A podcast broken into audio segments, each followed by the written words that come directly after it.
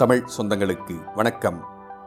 Sathyan audio books வழங்கும் அமரர் கல்கியின் பொன்னியின் செல்வன், குரல் சத்யன் ரங்கநாதன். முதல் பாகம் புதுவெள்ளம், அத்தியாயம் பதினைந்து, வானதியின் ஜாலம். இளைய பிராட்டி குந்தவை தேவியும் குடும்பாலூர் இளவரசி வானதியும் ரதத்தில் ஏறி குடந்தை நகரை நோக்கி சென்றார்கள் அல்லவா? அதன் பிறகு படகில் இருந்த பெண்கள் என்ன பேசினார்கள், என்ன செய்தார்கள் என்பதை நாம் சிறிது தெரிந்து கொள்ள வேண்டும். அடியே தாரகை, இந்த குடும்பாலூர்காரிக்கு வந்த யோகத்தை பாரடி. அவள் பேரில் நம் இளைய பிராட்டிக்கு என்னடி இவ்வளவு ஆசை என்றாள் ஒருத்தி. ஆசையும் இல்லை, ஒன்றுமில்லையடி வாரிணி. நாலு மாதமாக அந்த பெண் ஒரு மாதிரி கிறுக்கு பிடித்தவள் போல் இருக்கிறாள். அடிக்கடி மயக்கம் போட்டு விழுந்து தொலைக்கிறாள். தாய் தகப்பனார் இல்லாத பெண்ணை நம்மை நம்பி ஒப்புவித்திருக்கிறார்களே என்று இளைய பிராட்டிக்கு கவலை. அதனால்தான் வானதிக்கு என்ன வந்துவிட்டது என்று கேட்க சோதிடரிடம் அழைத்து போயிருக்கிறார். ஏதாவது பேய் பிசாசுகளின் சேஷ்டையாயிருக்கலாம் அல்லவா? அப்படி இருந்தால் ஏதாவது மந்திரம் கிந்திரம் போட்டு ஓட்ட வேண்டும் அல்லவா என்றாள் தாரகை. பேயும் இல்லை, பிசாசும் இல்லையடி. இவளை வந்து எந்த பிசாசு பிடிக்கப் போகிறது? இவளே நூறு பிசாசை அடித்து ஓட்டிவிடுவாளே என்றாள் வாரிணி. வானதி மயக்கம் போட்டு விழுவது கூட பாசாங்குதானடி. இப்படியெல்லாம் செய்தால் மெதுவாக இளவரசரை தன் வலையில் போட்டுக்கொண்டு விடலாம் என்று அவளுடைய எண்ணம் என்றாள் இன்னொருத்தி. நிரவதி சொல்வதுதான் சரி. அது மட்டுமா?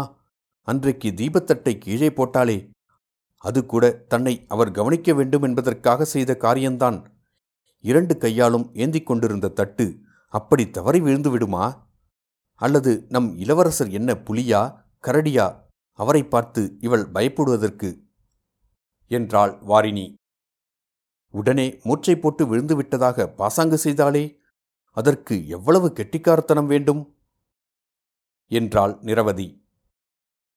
அவள் செய்த ஜாலத்தை காட்டிலும் அந்த ஜாலத்தில் குந்தவை தேவியும் இளவரசரும் ஏமாந்து போனார்களே, அதுதான் பெரிய வேடிக்கை என்றாள் செந்துரு என்பவள்.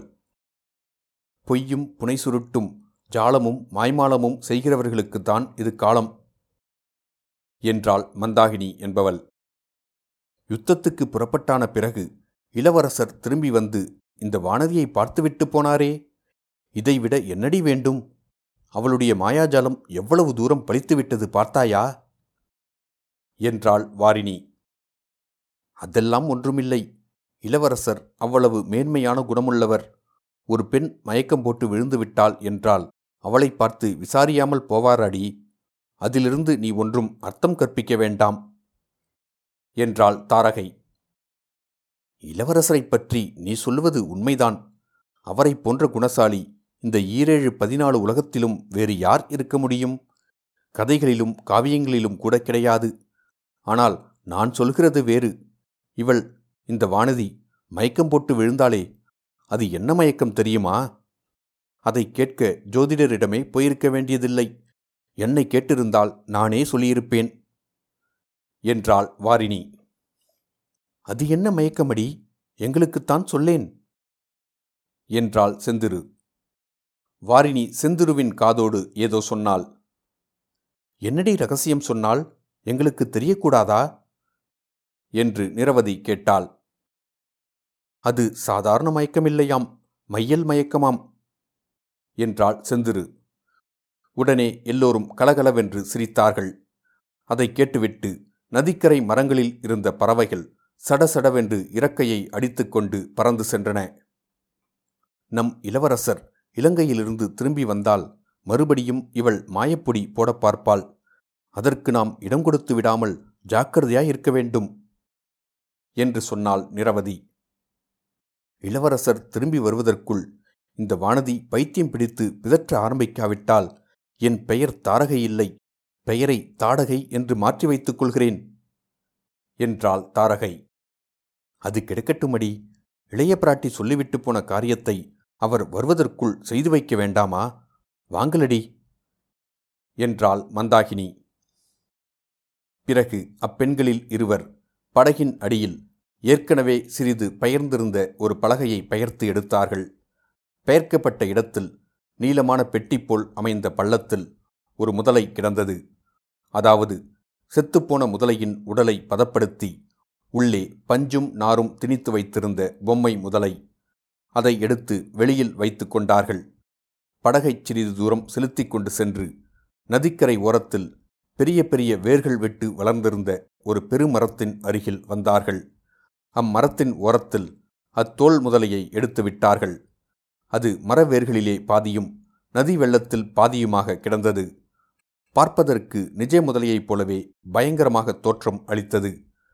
வெள்ளம் அடித்து கொண்டு போய்விடாமல் ஒரு சிறிய மணிக்கயிற்றை அதன் கால் ஒன்றில் கட்டி வேரோடு சேர்த்து பிணைத்தார்கள். கயிறு வெளியில் தெரியாதபடி நீருக்குள்ளேயே அமுங்கியிருக்கும்படி கட்டினார்கள். ஏனடி மந்தாகினி, எதற்காக இந்த பொம்மை முதலையை இப்படி மரத்தடியில் கட்டி வைக்கச் சொல்லியிருக்கிறார் இளைய பிராட்டி என்று தாரகை கேட்டாள். உனக்கு தெரியாதா? வானதி மிக்க பயந்தாங்கொல்லியாயிருக்கிறாள் அல்லவா? அவளுடைய பயத்தை போக்கி தைரியசாலியாக்குவதற்குத்தான் என்றாள் மந்தாகினி. எல்லாவற்றையும் சேர்த்து பார்த்தால் வானதியை இளவரசருக்கு கல்யாணம் பண்ணி வைத்துவிட வேண்டும் என்றே குந்தவை தேவி உத்தேசித்திருக்கிறார் போலிருக்கிறது என்றாள் நிரவதி. அப்படி ஏதாவது பேச்சு வந்தால் நான் இந்த வானதிக்கு விஷத்தை கொடுத்து கொன்றுவிடுகிறேன், பார்த்து கொண்டிரு என்றாள் பொறாமைக்காரியான வாரிணி. நீ இப்படியெல்லாம் எரிச்சல் அடைவதற்கு காரணமே இல்லை. மானியக் கிடத்து இரட்டை மண்டல சக்கரவர்த்தியும் வேங்கி நாட்டின் மன்னரும் கலிங்கு தேசத்து ராஜாவும் வடக்கே வெகு தூரத்தில் உள்ள கண்ணோசி சக்கரவர்த்தியும் கூட நம் இளவரசருக்கு பெண் கொடுக்க காத்திருக்கிறார்களாம். அப்படி இருக்க இந்த குடும்பாலூர் வானதியை யாரடி அலட்சியம் செய்யப் போகிறார்கள் என்றாள் மந்தாகினி. நீ சொல்லுகிறபடி அந்த அரசர்கள் காத்திருக்கலாமடி. ஆனால் நம் இளவரசருடைய விருப்பம் அல்லவா முக்கியம். இளவரசர் நான் எப்போதாவது கல்யாணம் செய்து கொண்டால் தமிழகத்து பெண்ணைத்தான் மணந்து கொள்வேன் என்று சொல்லிக் கொண்டிருக்கிறாராம். உங்களுக்கெல்லாம் இது தெரியாதா என்றாள் செந்துரு. அப்படியானால் மிகவும் நல்லதாய்ப்போயிற்று. நாம் எல்லோரும் சேர்ந்து தனித்தனியே நம் கைவரிசையை காட்ட வேண்டியதுதானே.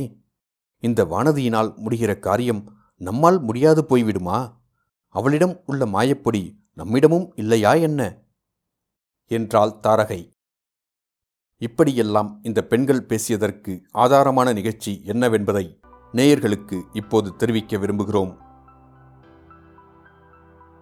இத்துடன் அத்தியாயம் பதினைந்து முடிவடைந்தது. மீண்டும் அத்தியாயம் பதினாறில் சந்திப்போம்.